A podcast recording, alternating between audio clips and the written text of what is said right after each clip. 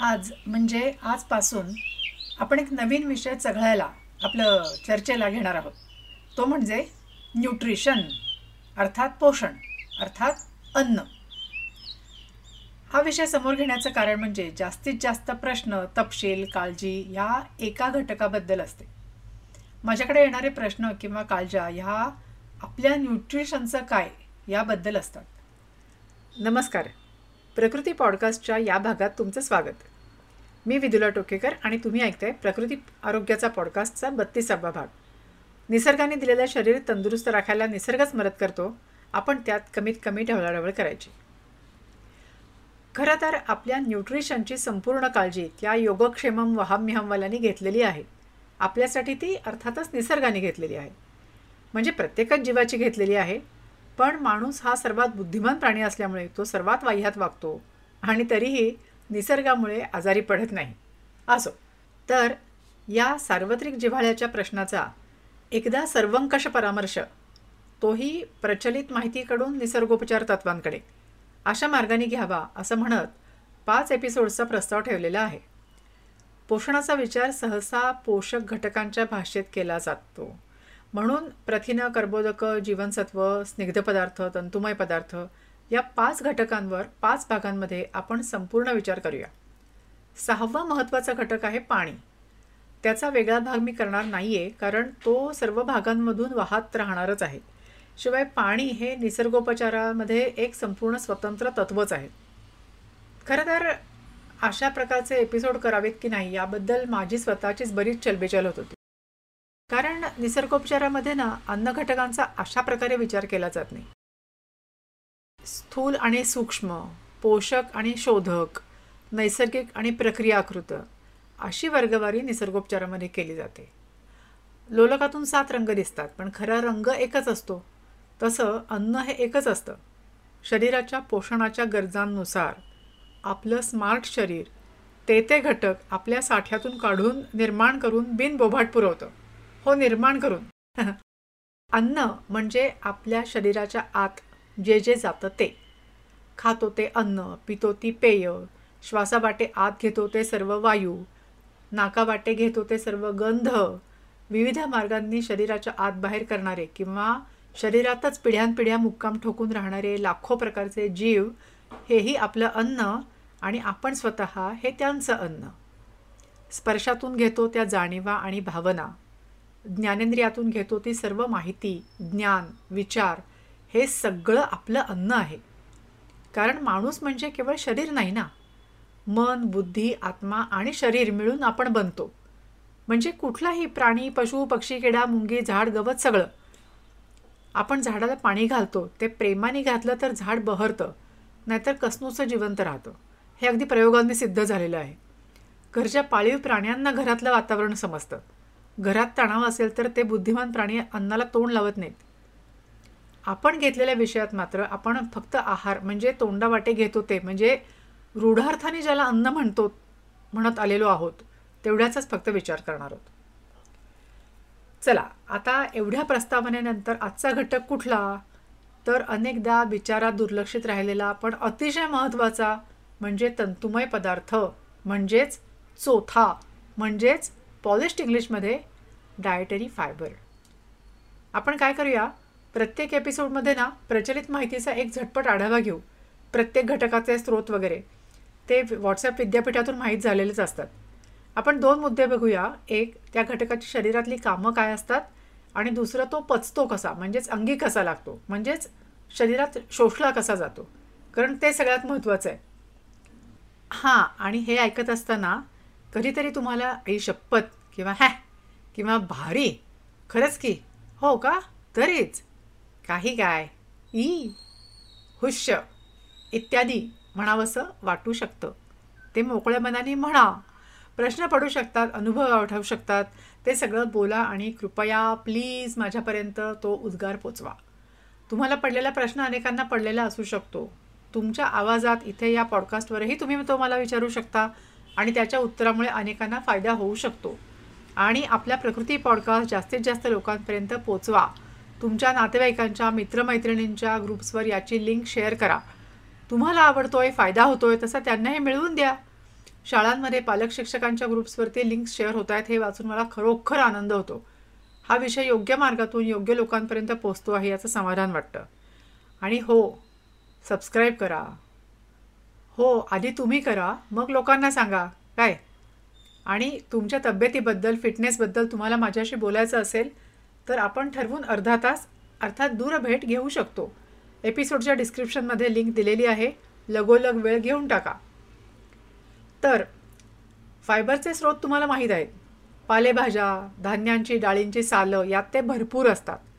खूप प्रक्रिया केलेल्या मऊ लुसलुशीत ओठांनी खाता येण्यासारख्या पदार्थात ते शून्य असतात. काही काही अतिहुशार लोक असे बिनतंतूंचे पदार्थ जेवण म्हणून खातात आणि मग पचनासाठी औषध म्हणून कोंडा वेगळा खातात. किती हुशार! म्हणजे भाजीत मीठ कमी पडलं होतं तर आता हे एवढं दोन चिमटे मीठ खा आणि चार उड्या मारा म्हणजे पोटात मिक्स होईल. असंच झालं की नाही? तर तंतुमय पदार्थ काय करतात शरीरात? एक मळाला आकार घट्टपणा आणि मऊपणा देतात. मळाला काही वस्तुमान आणि ठराविक घट्टपणा असेल तर तो आतड्यातून संपूर्ण आणि व्यवस्थित पुढे सरकतो आणि विना त्रास बाहेर पडतो. तंतुमय पदार्थ मळाला बांधून ठेवण्याचं काम करतात. नंबर दोन. आतड्यांचं आरोग्य चांगलं ठेवतात. आतड्यात काही साठू देत नाहीत. नंबर तीन. कोलेस्ट्रॉलची पातळी खाली आणतात. विद्राव्य तंतुमय पदार्थ वाईट कोलेस्टेरॉलची पातळी खाली आणतात. नंबर चार. रक्तातल्या साखरेच्या पातळीवर नियंत्रण ठेवतात. तंतुमय पदार्थांमुळे साखर शरीरात सावकाश शोषली जाते त्यामुळे साखर नियंत्रणात राहते. नंबर पाच वजनाचा जागतिक प्रश्न सोडवण्यास तंतुमय पदार्थ हातभार लावतात. कारण त्यामुळे पोट भरल्याची भावना येते आणि माणूस खायचा थांबतो. मग या इतक्या बहुगुणी तंतुमय पदार्थांचं पचन होतं तरी कसं? तर ते होतच नाही. तंतुमय पदार्थ पचतच नाहीत.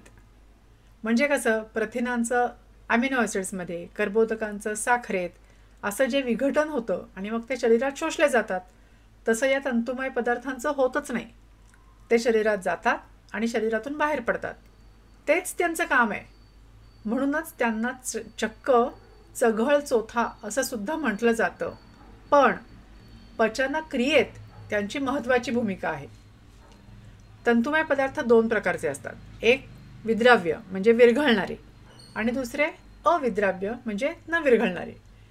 विद्राव्य तंतू पाण्यात विरघळतात आणि त्यांचा जेली सदृश पदार्थ तयार होतो. हे फळं शेंगावर्गातल्या भाज्या गाजर वगैरेमध्ये असतात. अविद्राव्य तंतू हे अन्नाला आतड्यातून पुढे ढकलण्याचं काम करतात मळ एकत्र करतात. गव्हाचा किंवा धान्यांचा कोंडा किंवा फ्लॉवर वर्गातल्या भाज्या यांच्यामध्ये हे जास्त असतं. पण कृपया आज मी पंचवीस ग्राम फायबर खाल्लं का या चिंतेबरोबर मी दोन्ही फायबर योग्य प्रमाणात घेतली असतील का? या ॲडिशनल चिंतेने व्याकुळ होऊ नका. काही प्रकारचे तंतू आतड्यात चक्क आंबतात. म्हणजेच आतड्यात वस्तीला असलेले काही दोस्त जीवाणू त्यांच्यावर क्रिया करतात. या आंबण्यातून आतड्याला उपयुक्त अस्तर तयार व्हायला मदत होते.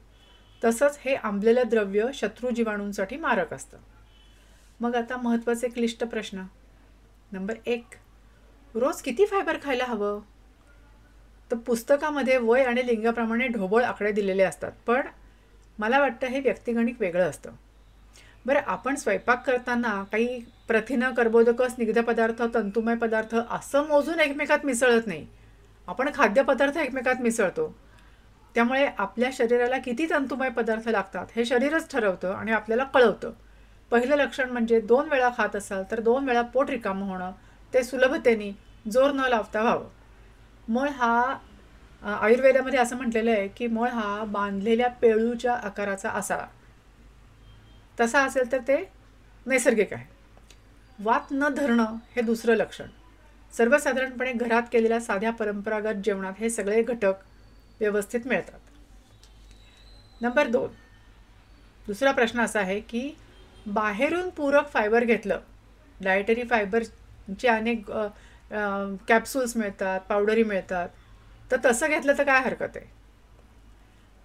पण नेहमीच्या आहारातूनच घ्यायला काय हरकत आहे?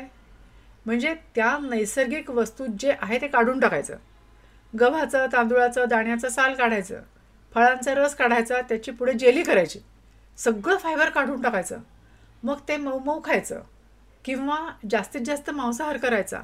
या प्रक्रियेसाठी भरपूर वेळ मेहनत आणि त्यामुळे पैसा खर्च करायचा. आणि मग ते पचावं म्हणून तुम्ही आधी जे फेकून दिलं होतं त्याच्यावर पुन्हा कोणीतरी आणखीन प्रक्रिया करून ते टिकाऊ करून डब्यात पिशवीत भरून भरमसाठ किमतीला तुम्हाला विकायचं आणि मग तुम्ही ते डायटरी फायबर म्हणून तो बेचव चोथा हौसेने खायचा. यात काय शहाणपण किंवा सोय आहे? नंबर तीन.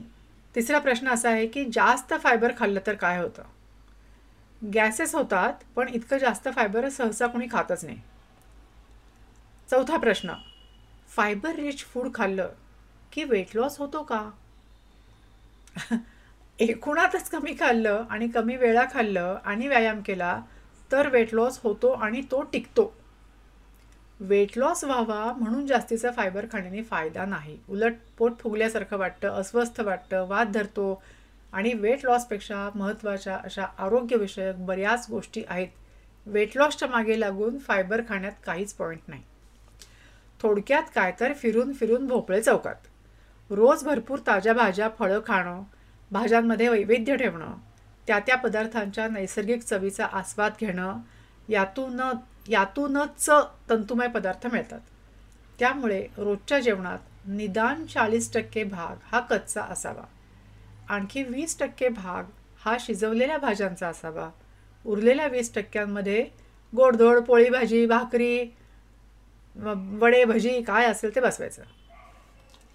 आजचा निसर्ग विचार तुमच्यापैकी खूप जण वर्षानुवर्ष घोकत असे असतीलच त्याची एक छोटीशी आठवण. आजचा निसर्ग विचार आहे वदनी कवळ घेता नाम घ्या श्रीहरीचे. सहज हवन होते नाम घेता फुगाचे. जीवन करी जीवित्वा अन्न हे पूर्ण ब्रह्म. उदर भरण नोहे जाणजे यज्ञ कर्म. जय जय रघुवीर समर्थ. धन्यवाद मंडळी हा एपिसोड शेवटपर्यंत ऐकल्याबद्दल. चला तर मग आठवडाभर रोज व्यायाम करूया दोनदाचं जेवूया किमान सात तास सलग झोप घेऊया. ताजी फळं भाज्या भरपूर खाऊया. नकारात्मक विचारांच्या विषापासून दूर राहूया. मज्जा करूया. पुन्हा भेटूया लवकरच.